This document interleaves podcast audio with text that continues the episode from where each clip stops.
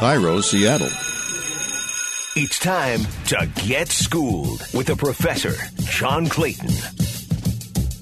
All right, this is going to be fun on Schooled with the Professor because uh, our buddy Sam Farmer from the Los Angeles Times joins us, and we're talking a lot of football and also I think we got to start off talking about the Los Angeles market because that's a big topic right now. I mean, you know, Sam, uh, of course, has spent so much time living, writing in the Seattle area, moves down to L.A. for the L.A. Times, goes into the Pro Football Hall of Fame, which is, of course, long overdue. But, uh, you know, so now all of a sudden, after all these years of no football in Los Angeles, no pro football, you know, teams back. Last year, the Chargers go 12 and 4, the Rams go to the Super Bowl Yet it seems like both teams are having an impossible time selling tickets.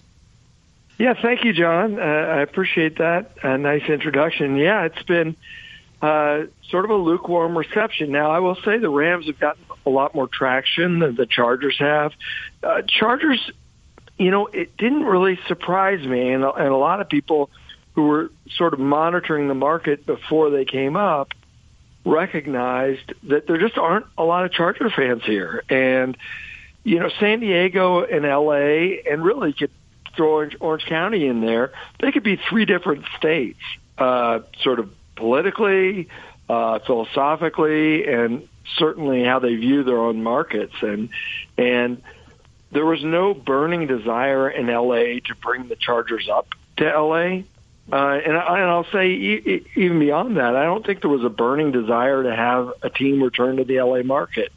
Um, you know, there were the hardcore Rams fans, of course, wanted the Rams back. But in the 20 years that LA was without a team, that was the rise of the internet and Sunday Ticket, NFL Network, fantasy football, all those things that sort of work against provincial interests in one team.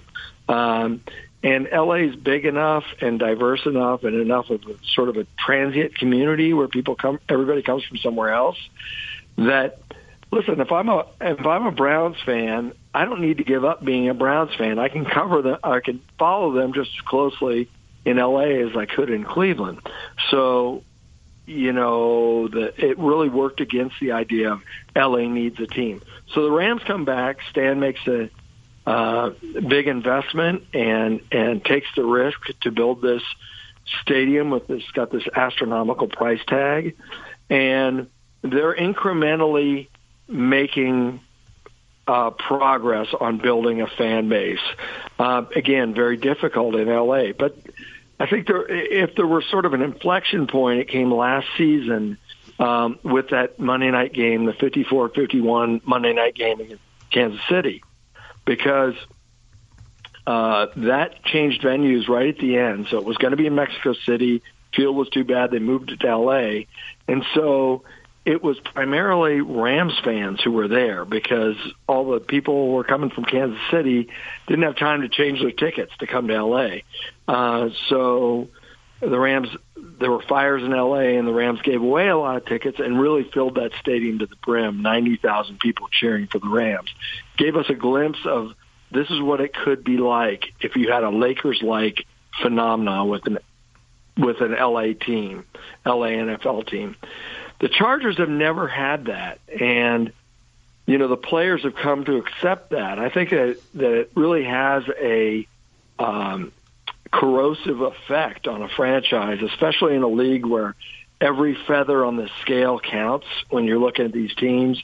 You say, well, this is a slight edge.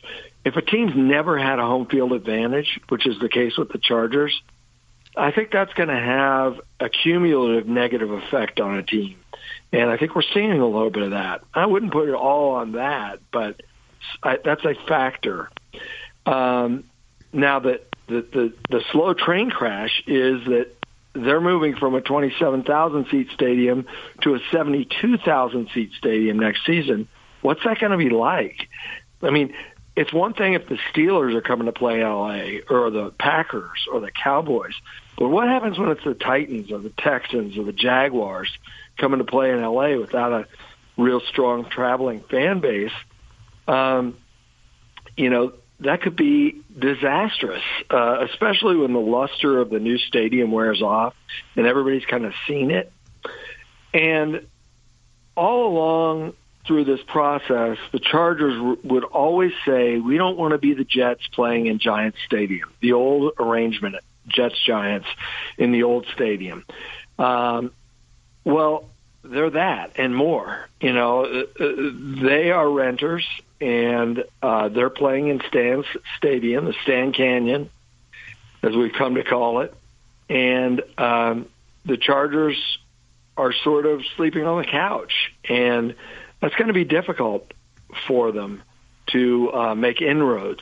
Look, it's taken the Clippers like uh, close to 40 years to start making headway in LA against the Lakers. And um, uh, it might be just as difficult, if not more, for the Chargers. Well, that's the thing that I wonder because I know within uh, oh after they started settling and seeing how bad the sales were, they took 150 million dollars of potential Charger revenue and uh, you know basically lowered what the expectations were. And it's, uh, my understanding is the numbers are even worse than that. You know they'll sell some tickets, but they're not going to sell a lot of tickets. Yeah, and there's there's a floor, so uh, they only they don't need to sell tickets if they want to accept the sort of floor of what they can get out of the big bucket, which is big bucket have the one time revenue sales like the big sponsorships and naming rights and everything like that. Um, they don't have to aggressively try to sell tickets, so they've priced um, the PSLs so low that it's really created major friction with the Rams because this is to offset um, the construction costs of this stadium, which is, you know, depending on who you listen to, it's five or six billion dollar stadium, and they're selling uh, 26,000 PSLs at a $100 each. That's $2.6 million that goes towards construction, which is truly a drop in the bucket. And the cheapest Rams PSLs are 10 times that amount. And so um, the Rams are legitimately um, concerned that the Chargers aren't going to pull their weight and or even close to their weight uh, in helping pay for this stadium, nor do they really need to. And so it sets up um, it sets the stage for a lot of tension between these two teams uh, off the field. So, um, you know, where there's sort of a begrudgingly sharing a stadium, and that's like, as I said, like Jets and Giants in the first iteration, it only works, um, and so because of the the money that's involved here. So, it'll be really interesting to see where this goes. And if at some point the league steps in and says, listen, uh, this isn't working, so we need to look at alternatives. Can, can, they do that? Because I know that's one story that leaked out that uh, Alex, I mean, the Dean Spanos got just furious and started cussing and swearing at. But it seemed like it was a leak maybe coming from the the Rams that uh, you know maybe they were going to move to London or do something like that. Uh, you know, is there a way for them to get out? Or Roger Goodell, who I know you you you know you and him only go to Mount Rainier together, climbing the mountain. But uh, you know, what what's the chance of the league stepping in, and what's the chance of the the Chargers eventually breaking this deal? Well, I, I, although I can't speak to where that story emanated from, yeah. um, I could say that uh, the league can do what it wants. I mean, we always sort of apply these, um, uh, you know, apply the, these sets of rules and say, can the league do that? If if you get the guys in the room you know, and you get 24 votes, you can get them to do what they want. And if I, I accept, I don't think they can force somebody to sell a team, for instance, uh, unless it were, a, uh, you know, a, a Clippers situation. But, but I, I think that, you know, uh, San Diego, and I don't know that, and I'm, I, I don't want to make this sound like it's a viable possibility now, but San Diego is still a robust market. And if uh, another owner were to take that team down, if it, say there were a new owner to return that team to San Diego, to me that's plausible. Um, I have no indication that the Spanoses are going to sell, and they've been steadfast in their denials about wanting to sell the franchise. Or, um, but I could see a team going back ultimately to San Diego or a team landing in San Diego. And that's the thing, too, sort of brings up a larger point that for so long, LA was the hammer that the league held over the heads of all the cities that uh, teams wanted to extract stadium deals from those cities. And the big threat was, well, maybe we'll just relocate to LA. Well, it no longer has that. The league no longer has that. And it's going to have to cultivate some options and, you know, I look at the East Bay where the Raiders are vacating and San Diego as two real viable options that the league can dangle out there as possibilities. Um, but LA, it probably would have been ideal if Stan had LA plus the vacancy. If he had a LA plus a, a, a vacancy sign with a two-team stadium, they could have used that as a leverage point. Now say the Chargers were to leave, just hypothetically, the Chargers leave and go to Oakland, whatever, and LA has a vacancy. Who would ever want to come to LA as a second team? I mean, that whole myth is just exploded now, um, and and, and be the, people would laugh at that. You want to be where the Chargers are right now, so LA is sort of uh, demystified, um, but but you know, in the short term, what can happen? It just feels like this is on the track right now. This is this is the launch code has been punched, and the Chargers are moving ahead to this new stadium. I'm just fascinated to see what will happen when uh, you know you've got thirty thousand fans in that stadium, and most of them pulling for the other team.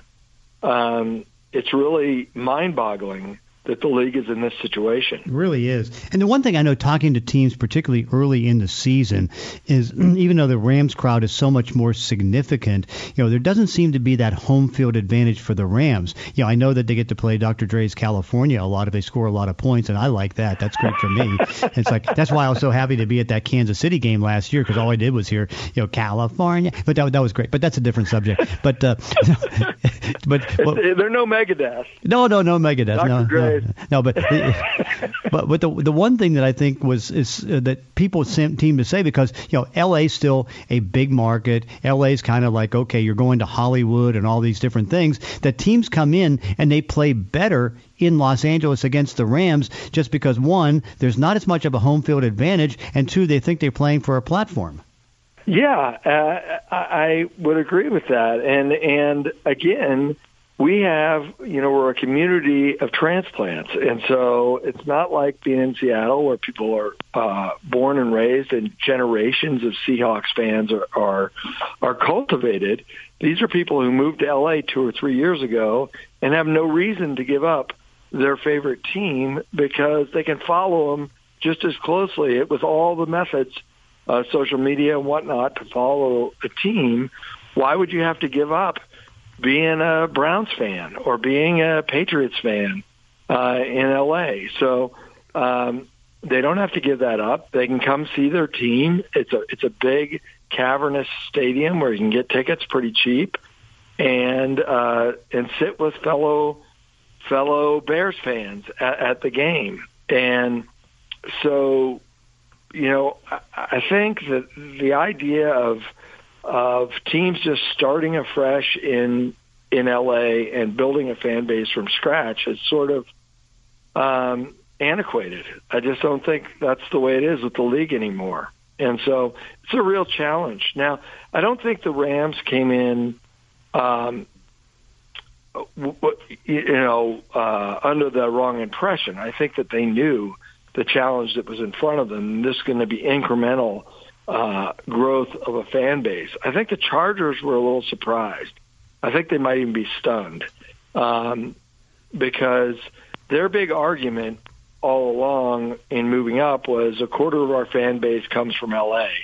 Well, they might have had a quarter of their season ticket sales coming from LA, but those could have been a lot of scalpers who were buying those tickets to sell to Raiders fans who wanted to see a game at Qualcomm or sell to Packers fans who wanted to see a game in San Diego, not true hardcore Chargers fans. Because I'll tell you, driving around, you just don't see the lightning bolt in LA.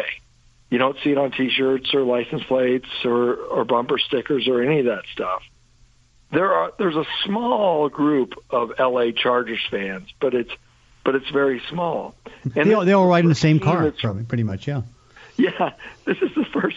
Well, the hundred dollars parking, it's probably worth it.